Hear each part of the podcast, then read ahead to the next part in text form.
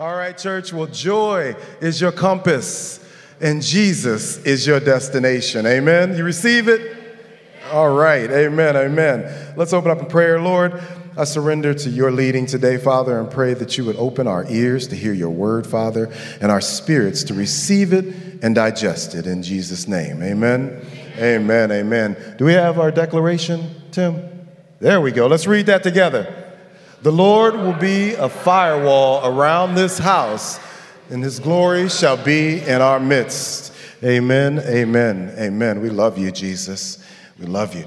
Um, I love to count my blessings, and yesterday was uh, my brother Pastor Troy's birthday, and uh, we celebrated with him, and we went um, paintball. We went to paintball. And somebody need to tell me how old I am. because, like, we were playing like one of the games is called medic you know and so i was just like oh i'll be the, who wants to be the medic i'll be the medic you know and the medic is when they run around shooting whoever got shot like has to hit a knee and say medic medic you know and so when they call the medic the medic needs to go over there you touch him and they're back in the game and i was like oh my i'm like oh so I hear people all over the place like, medic, medic. I'm like, what is wrong with you guys? Like, find some place to hide. You know? So I get a medic and I run over there, and there was just this hole in the ground that I hit, and it was like,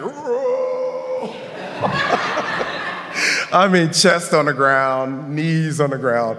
Uh, so I'm feeling every ounce of every minute of paintball from yesterday, so excuse me. But um, it was just a blessing to be able to celebrate uh, uh, with Pastor Troy yesterday. So um, I just feel blessed. Amen. Um, I actually went hunting for my first time this uh, ever uh, uh, with Pastor Troy. I've done a lot of first time things with Pastor Troy, and so. um, I went hunting for the first time this week. I actually, I mean, the reality is, is I sat in a tree for two hours. That's what I did. I sat in a tree for two hours, and it was strangely satisfying. Um, you know, it was just me and Jesus just sitting up there, and, you know, there I was really taking selfies that I'll never post, is, is what happened up in that tree. And the first day we were able to hunt, um, but the second day it rained, you know, Thursday, it rained all day long. And so we woke up and we moved slow and we, uh, you know, we, so we hung out in the cabin most of the morning, and then we got up and, and took off, and we just drove around most of the day. You know, I think we're in Southern Ohio. I think we're in, I don't know, Ohio, but um, we just drove around and just enjoyed God's creation. And He showed me some other places where He hunted, you know, and that was awesome. And um, you know, eventually, you know, we did we did a lot of talking. There was a lot of moments of silence because we're, we cool like that. We don't we don't need to talk all the time. Um, and at one point on my way home, we, he asked me about um, my salvation, my testimony. And it was interesting. I, I thought it was weird because he's actually part of my testimony. And so I thought that he just knew all the details, right? But he didn't know all the details because it's my testimony. And so I, I, was like, oh my goodness. And so we began to talk about it. And as I was telling my story, like we started to line up like dates and times and years and you know uh, uh, god just began to show us things that we were just like you, where were you this year and where was i and, and why were you there and, and, and how did pastor becca and you meet michelle and, and why were you guys at lunch that day? And, and uh, god just began to show us how he orchestrated all these events in my life to get me to a place where i could have a meeting with him it was so beautiful. So beautiful. And by the time we got into my driveway, like, I mean, there was, we were so fired up. I mean, we were so charged up about what God had done and how He brought us together. You know, it instantly ignited this flame that I hadn't felt in a while, in a long time. And, um, you know, what it helped me realize was it helped me realize the importance of telling our story. You know, Help me realize the importance of telling our story and giving our testimony. No one will ever know if you don't tell them. Nobody's going to ever know if you don't tell them. And so today I just want to talk to you about the power in your testimony. The power in your testimony. Go with me to John 4 28 through 30. And it says, uh, Then leaving his, uh, her water jar, the woman went back to the town and said to the people, Come see a man who told me everything I ever did. Could this be the Messiah? They came out of, out of the town and made their way toward him. And I'm going to move forward to John 4 39 through 42. And it says, Many of the Samaritans from that town believed in him because of the woman's what? Testified. I'm reading from NIV, so it says, Because of the woman's testimony, because of her testimony. He told me everything I ever did. So when the Samaritans came to him, they urged him to stay with them, and he stayed two days. And because of his words, many more became believers. They said to the woman, We no longer believe just because of what you said. Now we have heard from our, for ourselves, and we know that this man really is the Savior of the, world, of the world. This, of course, is the story of the woman at the well. Now, a lot of things happen before these passages, right? Um, we, we, uh, when this woman has this face to face encounter with Jesus, has a face to face encounter with Jesus. We know that on his way to Galilee, Galilee from Judea, that Jesus decides to make this pit stop in Samaria.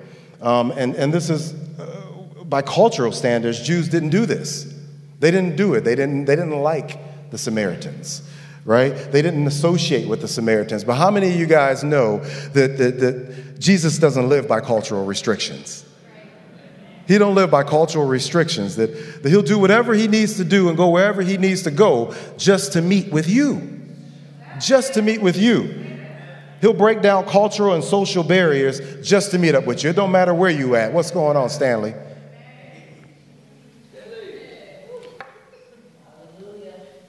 We know that he asked this woman for a drink of water, but then offers her living a fountain of living water. Right?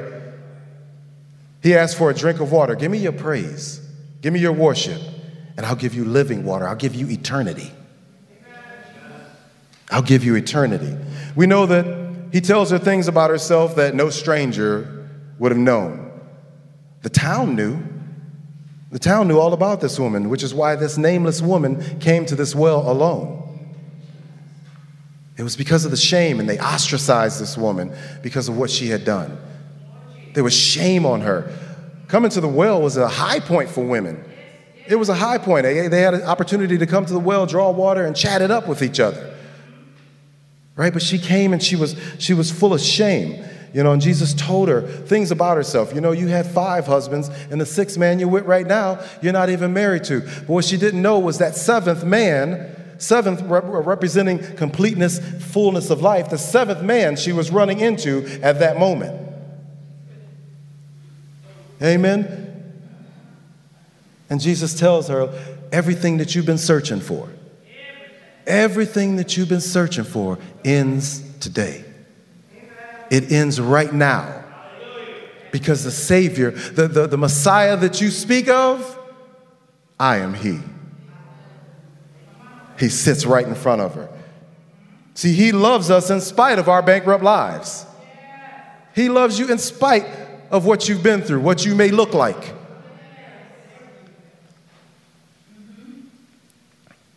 Now, when she was found, you hear me? I said, when she was found, when she was found, she could have just been grateful about her own salvation and walked away.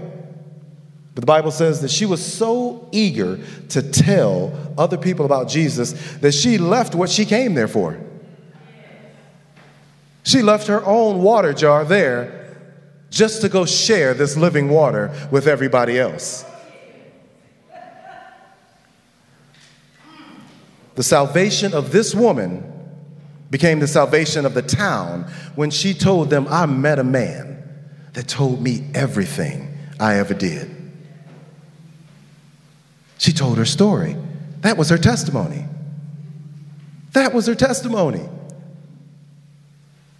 But she told him, don't, don't take my word for it. Don't take my word for it. Come and see. Just come on and see, right? You see, it's vital that we share our testimonies because in sharing our testimonies, the salvation of me becomes the salvation of we. just by sharing your testimony, just by telling your story. She shared her story and prepared the way for others. And when they went to meet him, I'm telling y'all, the blind could see. I'm telling you that sick, the sick were healed. All right? That, nothing in their life was ever the same. Can somebody testify to that? Nothing in their life was ever the same. There's power in your testimony. There's too much at risk not to share it. So I want to ask you today, are you are you excusing yourself from witnessing? Are you excusing yourself from witnessing? Or are you urgently, urgently going into town and testifying about the goodness of the, of the Lord? Testifying, letting them know what He's done in your life. So I just want to give you two quick things, two, a couple of reasons why you should testify, why you should share your testimony, all right? A couple of good reasons. First is Jesus encourages it. He encourages it. You remember last week I told you the story about the demon possessed man that, that Jesus delivers, right? And, and when, when, when the rest of the town saw him do this, deliver him from these demons, uh, they got scared. They asked him, Man, you got to get out of here. We ain't never seen nothing like that. So they asked him to leave. But not, not this man. Not this man. He ran up to that boat, didn't he? And, and what does it say? He said he asked Jesus to stay. And in Mark 5 19 through 20, it says, Jesus did not let him, but said, Go home to your own people and tell them how much the Lord has done for you and how he has had mercy on you. So the man went away and began to tell in the, the, the Decapolis how much Jesus had done for him. And all the people were amazed. He's amazing. He's amazing, y'all. He is amazing we have to stop treating moments with Jesus common. We got to stop treating these moments with Jesus so common. They're not. It's not a, it's so supernatural, right? He's healing in every moment that you're acknowledging him in the room. He's healing. He's bringing closure to things. You got to start acknowledging him. There's power in your testimony. He's life changing. And you may be saying to yourself, man, I don't feel comfortable telling my story. Right? I don't feel comfortable telling my story. I don't, I don't really know, you know, I don't need people knowing what I used to do. I don't need people all, I don't need people all in my business, right? I don't want these people all in my business. Right? But can I tell you something? Come on, let me share something with you right now. That it ain't your business. It ain't your business. This is God's business that we doing today. This is the Lord's business.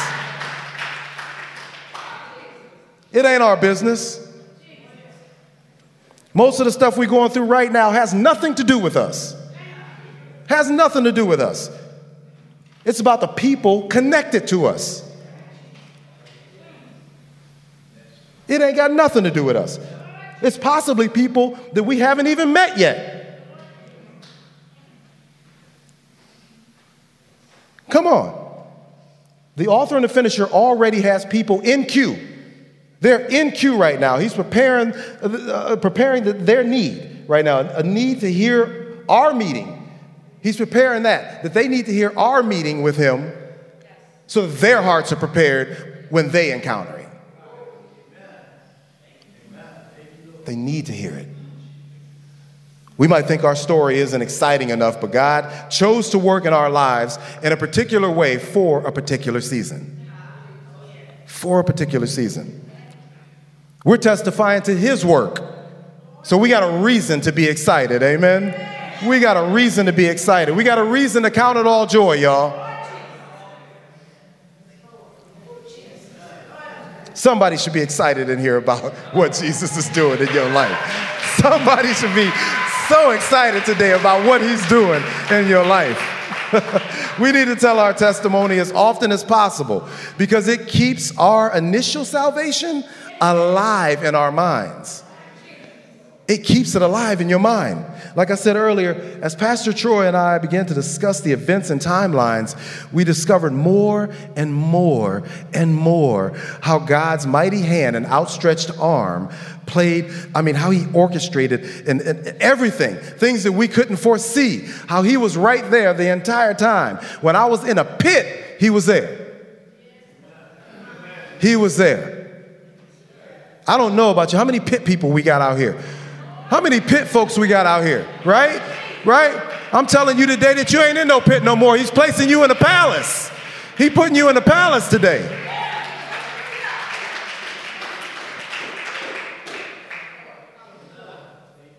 If we ain't careful, I'm telling you, we'll forget that the creator of the universe met us at a well. That he met us at a well and gave us eternity. You got to be careful. You got to tell yourself. You got to remind yourself. The more we tell our story of our initial meeting with Jesus, the more we keep that, that first love feeling alive. Amen. Revelations 2, Revelation 2, 2 through 4 says, uh, I know your deeds, your hard work, and your, and your perseverance. I know that you cannot tolerate wicked people, that you have tested those who claim to be apostles but are not, and have found them false. You have persevered and have endured hardships for my name, and have not, uh, I'm sorry, have not grown weary. Yet, yet I hold this against you. You have forsaken the love you had at first. Oh my goodness. Oh, I mean, this tells me that it's possible for me to do good work, have patient endurance, not tolerate evil, and even suffer for my faith in Christ and still be missing something if I lost my first love for Jesus. Still be missing something. Like the love of Jesus is what should keep us pressing on in faith. The love of Jesus is what should encourage us to tell other people, right? Maintain that love. Have that desire to just still be in love with Jesus every day. Number two, the Holy Spirit uses it for His glory. He uses our testimonies for His glory. We just got to be willing to open our mouths. Amen. Psalm 66 16 says, Come and hear, all you who fear God, and I'll declare what He has done for my soul. Psalm 71, 15 through 16 says, My mouth shall tell of your righteousness and your salvation all the day, for I do not know their limits. I don't know their limits, y'all. I don't know their limits. I will praise him from the mountains. Listen, I'll go in, in, the strength of the Lord God, and I'll mention of your righteousness of yours only. Holy Spirit will use your stories, use the stories about how God has worked in our past to help encourage others who may be going through something similar. They see hope. They see hope in you. They feel a connection with us. And then because we've already walked through the fire, we can grab their baggage and help them to the cross. Because you've already walked through the fire. Our story can be the key. Your story, your story can be the key to unlock somebody else's prison. God will use your voice. 1 Corinthians 12, uh, uh, 27 says, Now you are the body of Christ, and each one of you is a part of it. He allows us to be his hands, his feet, his mouthpiece, right? Our, our spirit wants to say yes to his yes. Our spirit wants to say yes to his yes. We have no right to be silent. No right. And even though the stories we hear, these are real ordinary people in the Bible that have extraordinary experience with, experiences with Jesus, we can sometimes find it hard to relate to them, right? I don't know about you. Sometimes I feel I feel it hard to relate to the woman at the well. I feel it hard to relate to the bleeding woman. You know what I mean? I feel hard to relate to Zachariah. What are you doing in the tree, dude? You know, like I feel I feel hard to relate to those people. But we can relate to real people that we know ordinary people that we know that had extraordinary experiences with Jesus. We can relate to those people. Their story becomes hope to us. It becomes hope to our families, hope to our coworkers. I just want you to know today that you're qualified. Right? You are qualified. You're qualified to witness. You are qualified to witness. When you've had a face to face encounter with Jesus, you are qualified to witness. It is your responsibility, it's your duty. Witness.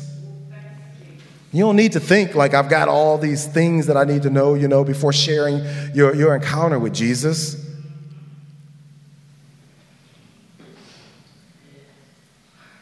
Your encounter will help them, like I said, when they have their face to face meeting with Jesus. Revelation 12 11 uh, says, uh, And they overcame him by the blood of the Lamb and by the word of their testimony. And they did not love their lives to death. See, the devil would love to keep your testimony silent. He would love to keep it silent. Our testimony reminds us that the victory's already been won. It's already been won. And it reminds the devil that he's already been defeated. One author said, when we share our testimonies, uh, we're loaning our faith. We're loaning our faith to others. And when we listen to a testimony, we're borrowing faith from others. And so a couple of weeks ago, uh, I was reminded of a testimony that I heard before I received Jesus, before I asked him into my heart. And I had only known him for a couple of hours. And Pastor Troy said, Man, wait till you hear this dude. Can you share your testimony with, with Marlon? And we had only known each other for a couple of hours, you know? And I'm, at this time, like before all this happened, I'm telling you, I didn't know Jesus from Jimmy. But I, I was like, okay, I'll, I'll listen to his testimony. And it was a testimony that when I was going through what I was going through, like I didn't see hope anywhere. I didn't see hope. It was, it was darkness, it was ashes, it was all around me. I didn't see hope anywhere. And then I listened to this testimony. And after I heard it, I thought, I need to know this man with holes in his hands that loves you so much. I need to know it. And so, I just want you guys to buckle up and welcome Pastor Mike up here.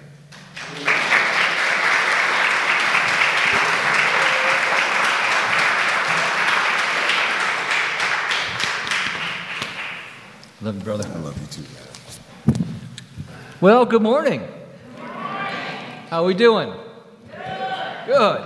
Did anybody have the sheer pleasure of experiencing the Sunday morning drivers today? so, Pastor Trina came a little early to get the donuts and stuff, and so I got some extra time with myself, and, and you know, I'm all prayed up, right? All prayed up in my truck, ready to come to church, and I get up to the intersection, and a car pulls up, another car pulls up, and so, you know, in a good mood, I'm in a good mood. I'm like, oh no, please go ahead. Boy, was that a mistake. so, this car full of wonderful soldiers of the Lord are probably on their way to, to church. Four little old mm, senior ladies, should I say, right? And their hair was perfect up. And, and so, oh, they smile and they, they go in front of me. And I swear to God, I thought they ran out of gas. I was to get out of the car and push them through the intersection. Like, oh no. So then I catch myself, hey, can you go a little faster? What's going on?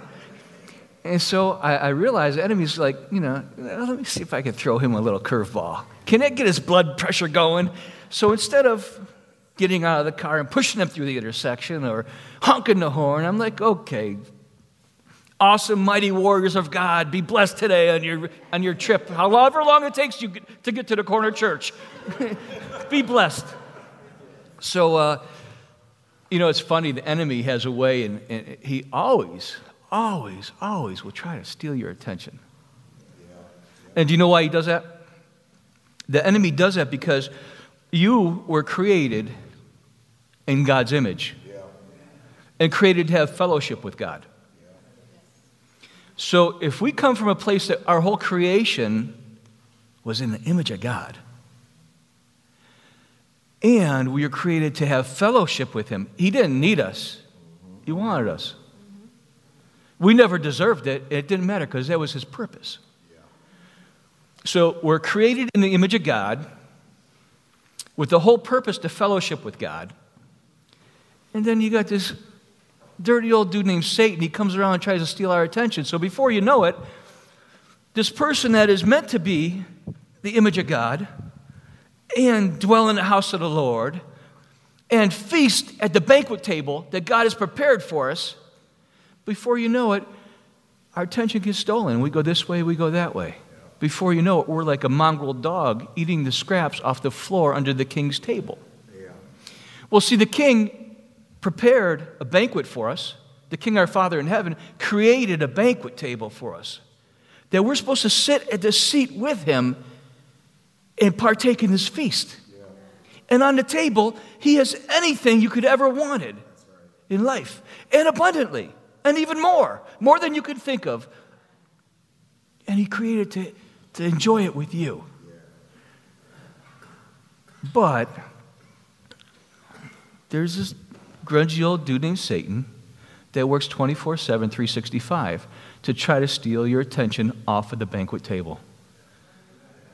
And before you know it, we're satisfied scrounging through life, eating the scraps off the floor. So, when I was prepared to, preparing to tell my testimony, and you know, I'm a fisherman, so I could tell it, I could tell the story. You know, I caught the fish, it was this, I don't know how big it was. but uh, I'm not going to do that with this story, because this is his story, really. But as I was preparing for this, God always tells me before I share my testimony what He wants me to do with it. And specifically, He told me that my children were made in my image to have fellowship with me. And unless we find that relationship, that first thing that we're supposed to find is relationship with Him. If we don't find that, if we don't find that connection with Jesus, our roots, they never get strong. And so what happens is that when the wind blows, we'll go any way. You know, the wave tosses to and fro, and our root system isn't strong enough to know that we are the son and daughter of the Most High King.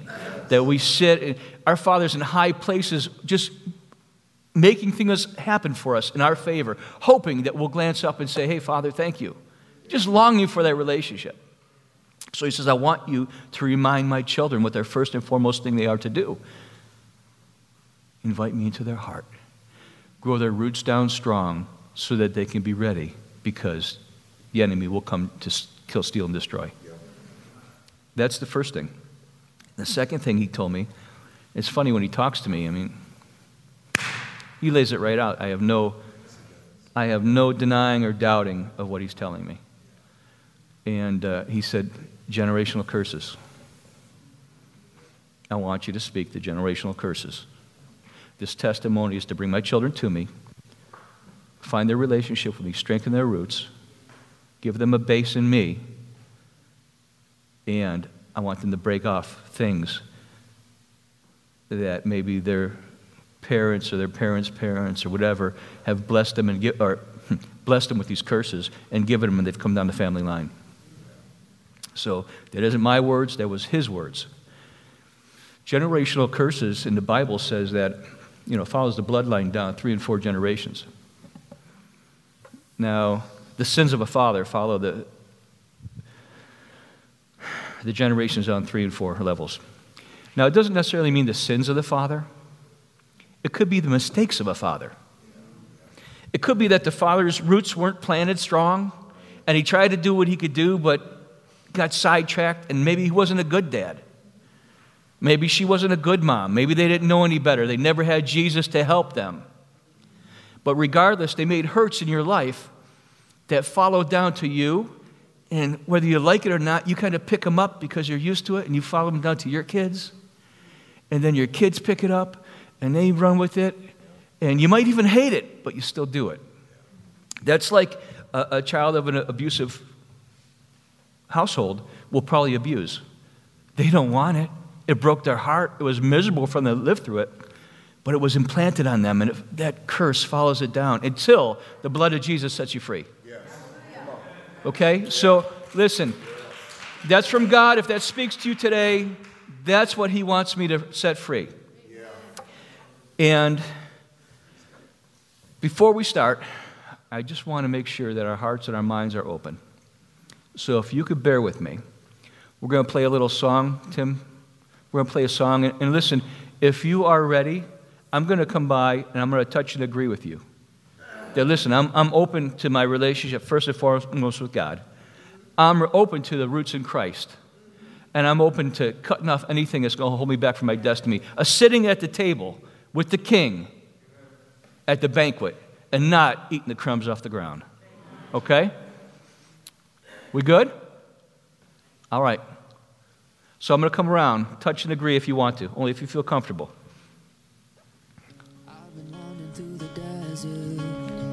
Ain't seen a cloud in forever over me. But words. I believe your rain is coming. Mm. Yeah, I've been hanging on to high hopes. Cause you're the one who's making dry bones come to life. You're the light I put my trust in. Every word you say is gonna come true. You will lead me to the promised land. Everything you say is gonna happen, even though I haven't seen it yet. I will build a boat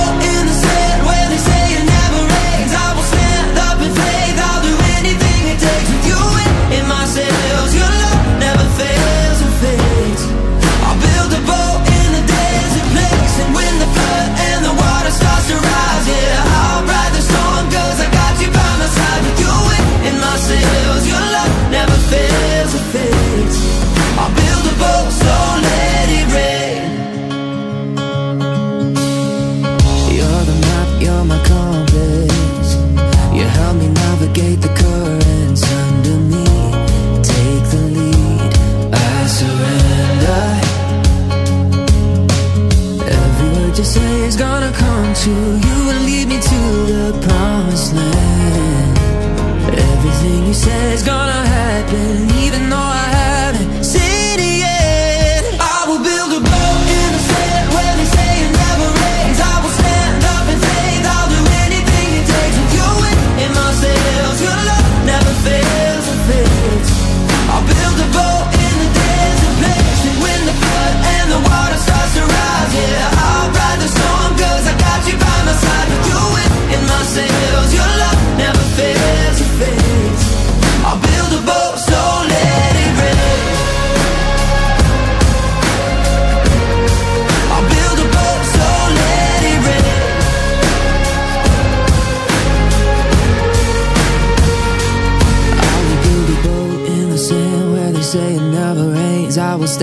up in faith. I'll do anything it takes with your wind in my sails. Your love never fails or fades. I'll build a boat in the desert place, and when the flood and the water starts to rise, yeah, I'll ride the storm 'cause I got you by my side with you in, in my sails. Your love never fails or fades. I'll build a boat, so let it rain. Hmm. Hmm. I've been wandering through the desert. Ain't seen a cloud in forever over me. But I believe your rain is coming. Mm. Sometimes you just got to build a Yeah, I've been hanging on to high hopes. Cause you're the one who's making dry bones come to life. So Jonah was in the desert, and God told him to build a boat in the sand where it never rains. What did I say? Jonah. Jonah. Sorry. Noah was in. Excuse me. Noah was in the desert. God told him to build a boat in the sand where it never rains. It took him, I think it was, don't check me on this, but I think it was 75 years to build a boat because God told him to. Sometimes we just got to build a boat. It might not make sense to us. Sometimes we just have to do what God tells us to do. Whether things in our life say yes, we should do it, whether things in our life say no, whether it makes sense to you or your friends or your family, sometimes we just need to build a boat. So, into my testimony. Um, when I was 15 years old, I kind of pushed God out of my, out of my life. And some traumatic things happened in my life, and I lost uh, six friends my freshman year of high school, and I got hit by a car, and I was put out of sports. So my whole paradigm shift. I went from athlete to, to godless heathen very quick, overnight. And um, I left home when I was 16 and I moved down with my grandmother in, in Murray Hill. And I had been going to Murray Hill every summer since I was a little kid, so I knew everybody there. So when I got kicked out of my house, I made a phone call and a bunch of guys from the neighborhood came down, picked me up, swept me away. Well, there wasn't much supervision in my, in my early years of growing up. And there was a lot of bad influence. And I very easily, without any kind of parental support, you know, guidance, I very easily was drawn to the, the dark side. So I got involved with drugs and organized crime and, and different things. Oh, Pastor Mike, you never did that. Yeah, I did before Christ. So they trained me to do all these different things because that's what the devil will do. And so through my, my late teens, and there was a couple people here that were, well, Ch- Tim was with me. Tim could, Tim went through me through the whole, through the whole testimony. Um, but anyways, I got involved with all the wrong people. The people that you don't want your children to get involved with. And, um, you know, started small and went big, big, big, big, big. And towards the very end, it was very big. I, I ran all the, the drugs going through Murray Hill. And um, just crazy, craziness. Colombian cartels, Cleveland mob. And um, one day I was up for, had to be like three days, but it was three nights. I was, I was doing drugs. I had a big plate full of drugs in front of me. And all my friends had, you know, back then I would call it wimped out, right? Because I was the hard head. I had to keep going. So, three days into a drug stupor, I'm sitting there at four in the morning, and I hear this voice. And the voice says, Michael, are you ready to stop this life that you're leading? And a tear started coming out of my eye because I knew I remembered the voice from when I was a kid. I knew it was. But then I tried to pretend like I didn't hear it. It's like, no, yeah, oh, mm, okay. Back to what I was doing. A couple minutes later, I hear this. Now I'm talking about audible, audible voice. Now, is it from three days of drugs or is it is it God? I'll leave that up to you. He says to me again, Michael, are you ready to leave the life you're leading? I actually get up out of my seat and walk through all the rooms in my apartment to make sure that nobody else is in the apartment with me because I'm not sure. I'm hearing things, I don't know. And finally I said, Okay, Lord, I'm, I'm ready. And uh, get some feedback. And um, he instantly sobered me. Now, I was on a three day binger. I was sobered immediately. So I was in pretty deep, and even though I said I'm ready to stop leaving the life I'm leading, it wasn't like I just stepped out into something new. I mean, I still had relationships, responsibilities, drugs on the street, money coming in, money going out. You just don't walk away from that kind of thing.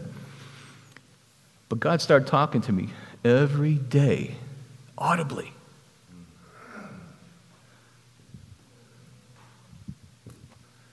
Marlon, do you hear me? This is me. This is God speaking. Yes, Father. Start looking around to see if anybody else is hearing the voice as well. He's speaking to me audibly. He's speaking to me in my heart as well, but he's speaking to me just like you're hearing me right now. Every day for six months. Every day. And I'm like, well, why are you, uh, uh, why are you speaking to me? And later on, I found out why. And we'll get to that point. But it just became, um, he had my attention. And what I was doing, I didn't want to do anymore. the escalation was coming more and more. And God showed me in five or six months, your life is going to change and you'll be done with this. Now, at the same time, the enemy's working and he's building these relationships with Colombian cartels. I'm picking up the airport. These guys have big moving trucks bringing bricks and bricks and bricks of kilos of cocaine through the, through the community. And you think that I was going the opposite way because I'm trying to get out. Next thing you know, it's getting bigger and bigger and bigger. Well, I'm going to pass through some of that stuff. Bad stuff happened. I was Irish, they're Italian. If you can't tell, my name doesn't end in a vowel. So I stepped on some toes somewhere, obviously. Somebody got their feathers wrinkled. And um, so they put a hit on me. And a deal went bad, and I ended up owing the mob some money. Not a huge amount, but enough to make them aggravated. So I met with these guys. Now, keep in mind, God is still speaking to me, but I'm still doing these deals that I know I shouldn't be doing because people are pulling me. And so it was just very hard. It was very hard to get out of. And then when I lost the money for these guys, and find out later it was my own guys that set me up because I stepped over somebody's feet, then you don't know who to trust. I really only had God because my guys, I don't know where they stand. Those guys, I don't know where they stand. I mean, these older guys, I used to go to breakfast with them on Sunday, go break bread. And, you know, finds out they're killers. So, anyways, we go and have a couple meetings. Now, there's a chain of command. You know, you can't do this unless you have permission. You can't do that unless they say it's okay. And then there's respect. Whether they deserve respect or not, you have to respect them. Because back in the old G days, if, you, if there wasn't respect, boom, you're done. So, out of respect, I met these guys. Now, keep in mind, I don't want anything to do with them anymore. I don't want anything to do with this whole scene anymore. But I still have to clean up some loose ends. And uh, so I meet with these guys five or six times. And each time was getting a little scarier. each time I met with them, I could feel like, you know, Michael, your days are getting closer and closer here. These aren't going well, these meetings. And uh, the one guy says to me, you know, you ask, well, why do you keep meeting with them, right? Well, my grandmother used to work at Corbo's Bakery, and she'd work from 10 to 2.30 or 3.30 every day. And she was an older lady. She's my grandma. You know, so she walked home from the bakery a little slower, you know. And uh, the one gangster says to me, Hey, Mike, uh, we saw your grandmother walking home from the bakery the other day. Boy, she looks like she was in a lot of pain. We were going to pick her up and give her a ride, but we thought we'd give you another chance. Let that sit in for a minute. So I was going to keep meeting with these guys. I got a page. Remember pagers? Dating myself. I got a page. I go to the payphone. I call the guy. He goes, Hey, Magooch, we're going to meet tomorrow at 10 o'clock. Hey, we want to see you. We're going to have a couple drinks, talk about things. I'm like, Okay. Hang up the phone. I said, Oh, that's it. That's the call. God showed me it was the call. The call was the nicest call I had with these guys in a month. And I really knew it was a kiss of death. And um, this is where it gets this is where it gets interesting.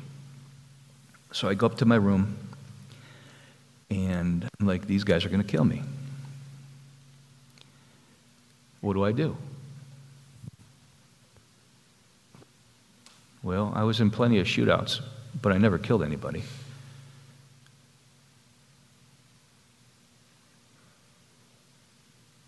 If you could imagine the, the pressure and the stress level, it's kind of elevated. And I laid out all my guns on my bed. And I'm thinking, I got to kill them or they're going to kill me. And uh, what really went through my mind, like a kid, like I could get the rifle, I could sniper them out from a couple blocks away. I could go in with an AR 15 and just shoot up the whole place. And um, you know, I'm almost, I'm so stressed out. I'm almost at the, the point of lunacy, right? Because I know that the rubber's meeting the road. I could screw the door shut on the bar and pour five gallons of gas down the mail slot, light it up, and walk away. Well, what about their brothers and their cousins? So I'm, I'm up to like 18. Okay, I got 18, 19. I have to kill 21 people or they're going to kill my family. And God told me this audibly again Michael, I've been talking to you every day for six months for today. And why I've been talking to you today is because I want you to go to that meeting. Leave the guns. I had to build a boat. I looked at my guns. I'm listening to the Lord. And uh, I forget what he said to me, Trina. Do you remember? That's what he said. So the Lord goes to me, Michael, trust in me.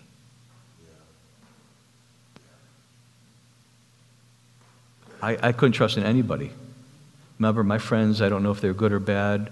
My other friends were definitely bad. I couldn't trust in anybody except to the one person that was talking to me every day for six months. Now, I'm not saying that, you know, your testimony would be the same. You know, he'll talk to you out loud every day. He comes to everybody in the way that they understand. Unfortunately, I was this hard headed kid that he needed to come down and sit with me every day and speak to me. That's how hard headed I was. So I rolled up the guns in a blanket and threw them in my closet. And I sat on the edge of my bed. All the anxiety, all the worry, all the concern flushed right out. And I even started joking with myself. Like, I gotta tell this part. So in my mind, I'm like, you better put a clean pair of underwear on. Because my grandmother used to say, hey, listen, you put a clean pair of underwear on, you never know if you have to go to hospital. okay, Graham. So I'm laughing, putting this clean underwear on. I'm like, and uh, I went to bed. I slept like a baby. And I woke up the next day and I went to the meeting and I had a couple people say, hey, come on, we're coming with you. I'm like, no, you're not coming come on, you know, we could do this, we can do that. I'm like, no, we're not going to do this, we're not going to do that. You're not coming, I'm going by myself. And uh, I go to the meeting. The meeting lasted about 32 seconds. So I walk into the bar on Memorial Day in 91. The bar was closed.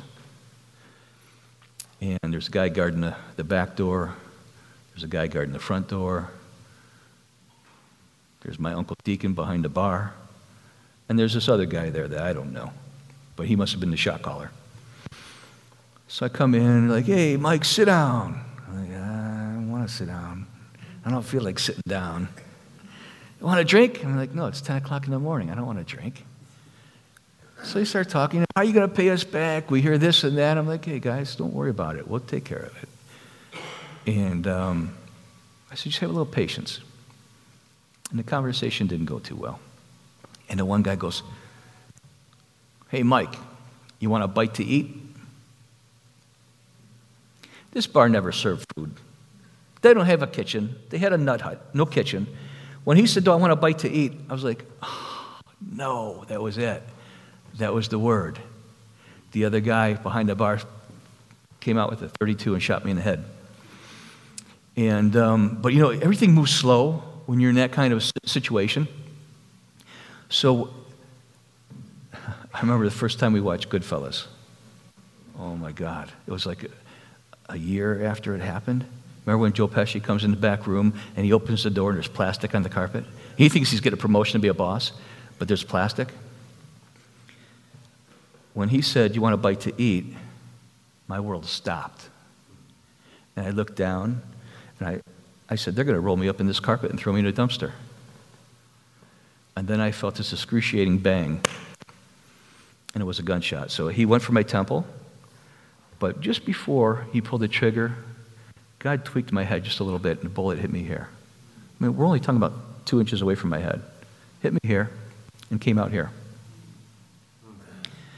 And I felt like I hit my Mack truck.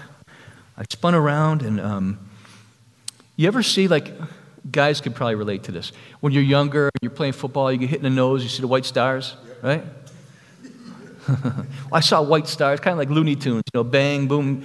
I saw the white stars going, and before you know it, they didn't stop. Everything turned to white. Then I couldn't hear, and then everything turned to black.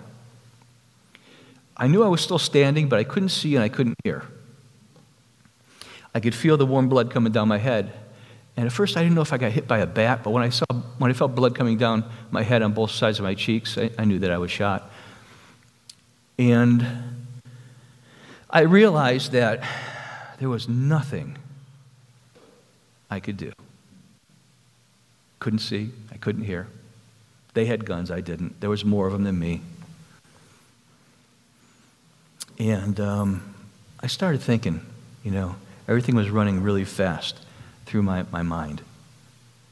And what happened, what I felt was this I felt an overwhelming loss that I never, I never exceeded to anything. I did a lot of selfish things that were all me, me, me. Get me money, get me high, get me girls, get me this, get me that. I did all these things to satisfy my flesh, but I really never did anything to make a difference. Bless you. And now that I'm sitting there with no more chance, I realize my ticket's punched. And I, there's no second chances, no do overs. I realized that that was the end of my legacy no children, no marriage, no nothing. Lived a selfish life of greed and, and debauchery and, and all the stuff you don't want to do. And uh, this is where it got weird. I saw, and this is my, my vision of hell, because I knew I didn't deserve to go to heaven. My vision of hell was just total blackness, but the biggest thing was total dark, but absence of God. Absence of hope, absence of breath, absence of anything the absence of God grabbed my heart so hard that there couldn't have been, I mean, 10,000 fiery furnaces couldn't have, couldn't have matched that pain. And my knees started to buckle, and I realized I was succumbing. I realized I was done. And as my knees buckled, and as I was on my way to the ground, I called him out on what he said to me. He, what did he say, Trina? He called me out and told me, trust in me. That's how I build my boat. I was trusting in him, not in me or my own understanding. So I said, Where are you now? And I let it go. Boy, this is, this is the exciting part. The Shekinah glory of the Lord started at the front of the bar and shot through and grabbed me on the way to the ground. I never hit the ground. My knees had given way, and I was on my way down. I let go of life and said, Where are you now? Here I am. Shekinah glory of the Lord grabbed me, picked me up, and he didn't just say, Here I am. There was such authority when I heard, Here I am, that it wasn't just, you know, here I am. It was, here I am, the creator of the universe, your Father in heaven, the one who told you to trust in me. You could lean on me, and here I am.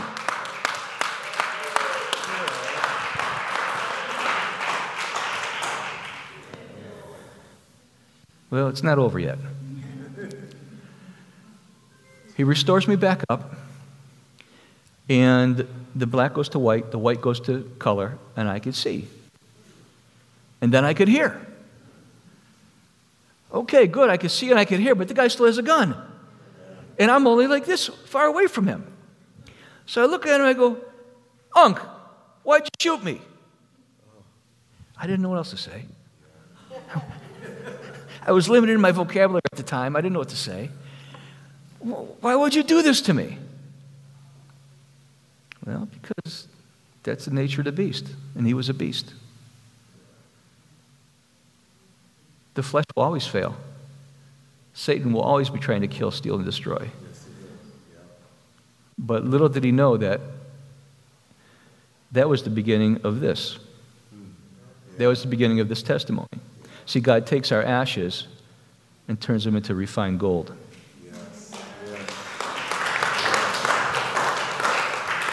Okay, how many guys out there are hunters or, or enthusiasts with guns? Okay. How many guys know about a revolver? Okay, well, how many times do revolvers jam? Okay. So as I'm looking at him, and I'm only. Now, there's a, a 14 inch barb in between us, and this is how far I am from him. And he has this gun pointed between my eyes. And I'm like, why, why, why would you do that to me? And now his other guys, and the shot caller says, finish him.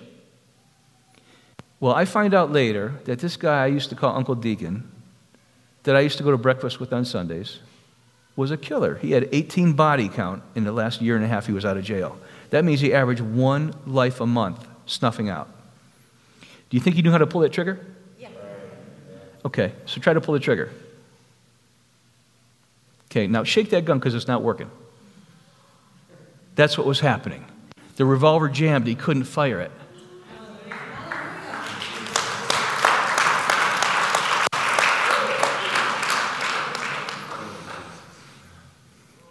So here's, how, here's where it gets interesting. If that wasn't interesting enough, here's where it really gets interesting. So I got a hole in my head and blood shooting out, and I turn around and walk away. You know, real nonchalant, like, that's right. Yeah. well, God said, no, Mike, you don't understand, run. And so I took a dive, and all of a sudden guns started firing everywhere, and at least that's how I remember it. It's like a Wild Western in my memory, anyways. It could be a fish story, I don't know. Uh, and I get to the back door, and I, I remember I threw my, shoulder, my forearms up and I, I blew through the back door. I don't know how I actually got out. I made it about 50 feet. Okay, now it's sunshine. I'm coming out of the dark. My eyes are squinting. I got a lot of things going on in my mind right now, right? And I hear, psh,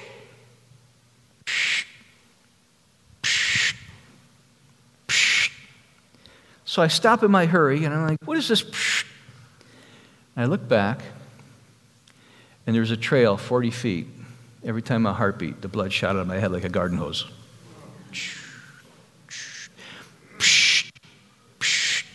And about five feet up the brick wall, all blood.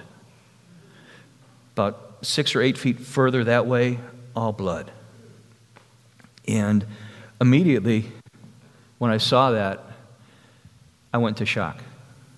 Like, oh, I'm bleeding out. I'm not going to make it. And my legs stopped working. And I fell on the ground. My arms stopped working. And I'm curled up in a fetal position. I'm laying in a warm pool of blood. And I'm like, God, you didn't bring me through all this to die like a dog in the street. And God said, No, I got far greater plans for you. Stick your fingers in the holes and get up and walk. But I'm in shock. I can't move. My fingers opened. I stuck them in the holes. I got up and walked. It doesn't stop. It, from Trina coming to the hospital, she finds me in the hospital. I'm suctioning myself because I'm, I'm, I'm suffocating on my own blood because the doctors stopped everybody from working on me, and I could hear them say he only has maybe 30 seconds to a minute to live, just make him comfortable. So they leave me behind a curtain, gurgling on my own blood. I reach down and grab the suction. I'm suctioning it out, and just then, my girlfriend, who is such a straight arrow and who I don't share this life with at all, she, I try to keep her away from this, and I won't admit to it, no matter what she says, no matter what she asks me. She comes in and says, what the H is going on? we get out of there. I, go, I, get, I get flighted, life flighted to UH. And uh, I demanded to leave there. They said, You're not stable enough to leave. And I said, That's okay. You told me I was going to die a couple minutes ago. Get me out of here. And um, so they did. They like flayed me out, get to UH, and uh, all night, these annoying people keep coming through my room. This one doctor who seems like to be the boss, and a bunch of students. All night, I can't get any rest. And I find out in the meantime that after I ran out of the bar, they got on their payphone because there was no cell phones, and they put a hit out on me.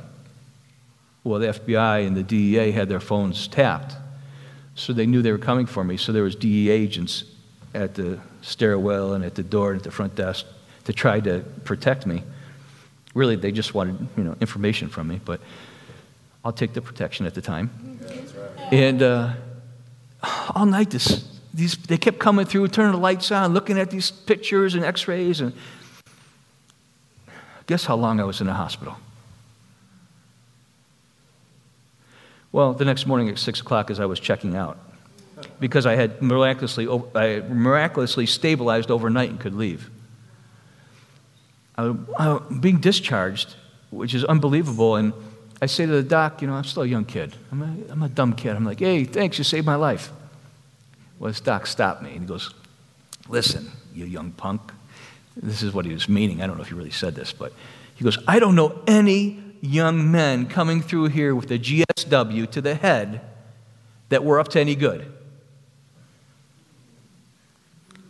But if you don't believe in a higher power, if you don't believe in God, he goes, You should now, because all night I brought through every one of my students, case medical, through there. We were trying to, we were trying to, we couldn't put together how the bullet zigzagged through everything in your head. I couldn't surgically pull the bullet through your head and cause less damage. My students and I were perplexed, and I had to wake them all up and bring them down here to see this.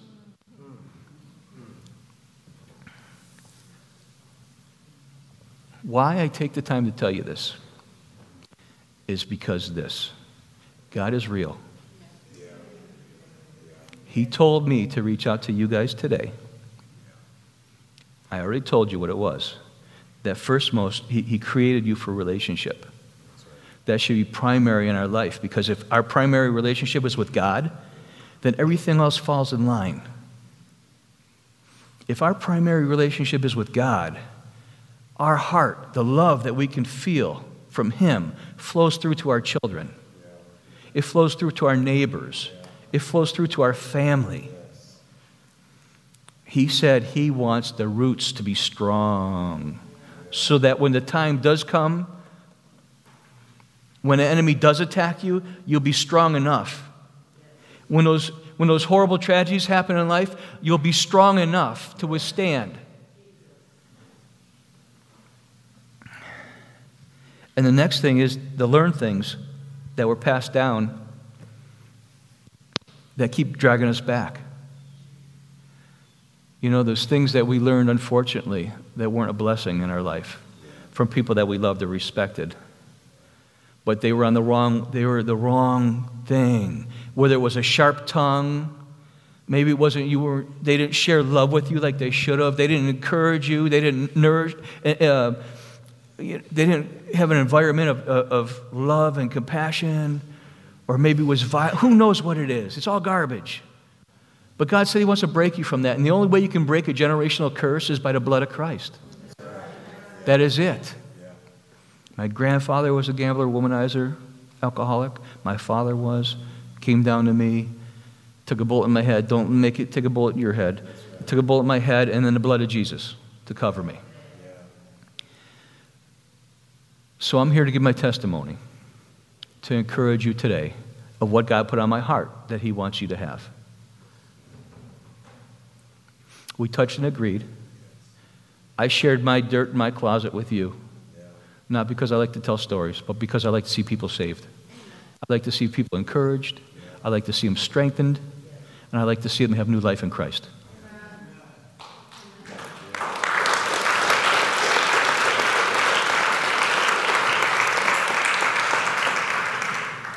Now, here's what I ask in return. You know, all through the Bible, they built altars. You know, wherever the tribe of Israel went, they built an altar. Their altar was three or four bricks, three or four rocks. What it was was a stand.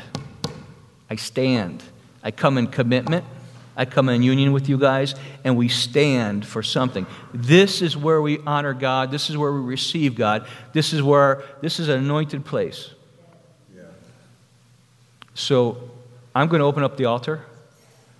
And if you want to come up and get a blessing, if you want to just touch and agree, if you want to call this your altar, you're going to build a boat. You're going to put a, a, a altar up here that you're going to say, Father, I'm going to meet you right here. I want you to, I want you to grow those roots in my life. I need you more. Uh, matter of fact, I need you more than I realized I need you. I've been a Christian 25 years, but you know what? I need fire. I need that relationship one on one more than ever. I have some stuff that keeps falling down from my parents that I just can't seem to shake. But you know what? I'm going to come up here and I'm going to meet you up here and I'm going to let it go. I'm going to bring it to the altar one more time. So I want to invite Pastor Marlon, Pastor Michelle, my wife Trina, come up. And I want to encourage you guys don't let this moment go away. Stand strong. Build a boat. Let's go. Thank you.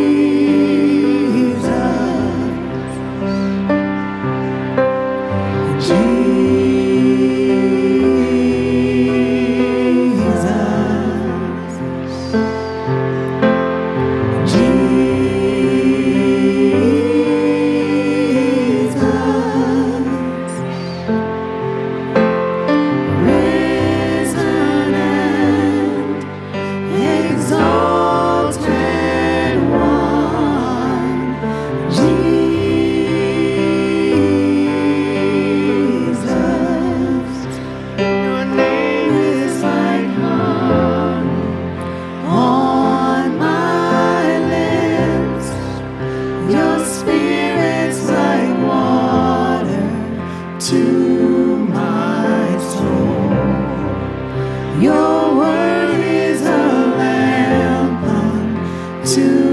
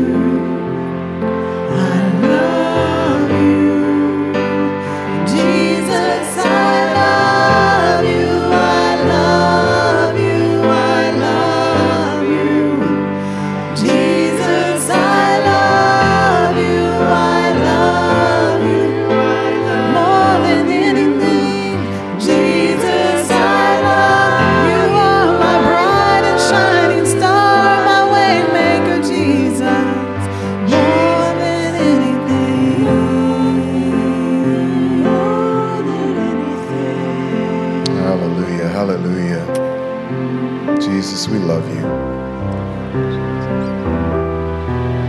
We adore you, Jesus. We just want to be in your presence, Jesus. Before we leave out, I just want to give everybody an opportunity. If you've never asked Jesus into your heart, we want to give you the opportunity to do that right now.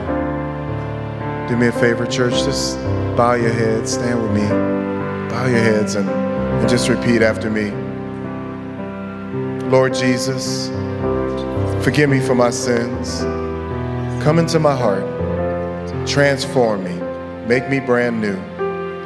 Holy Spirit, lead me, guide me. I declare from this day forward, I'll live for you.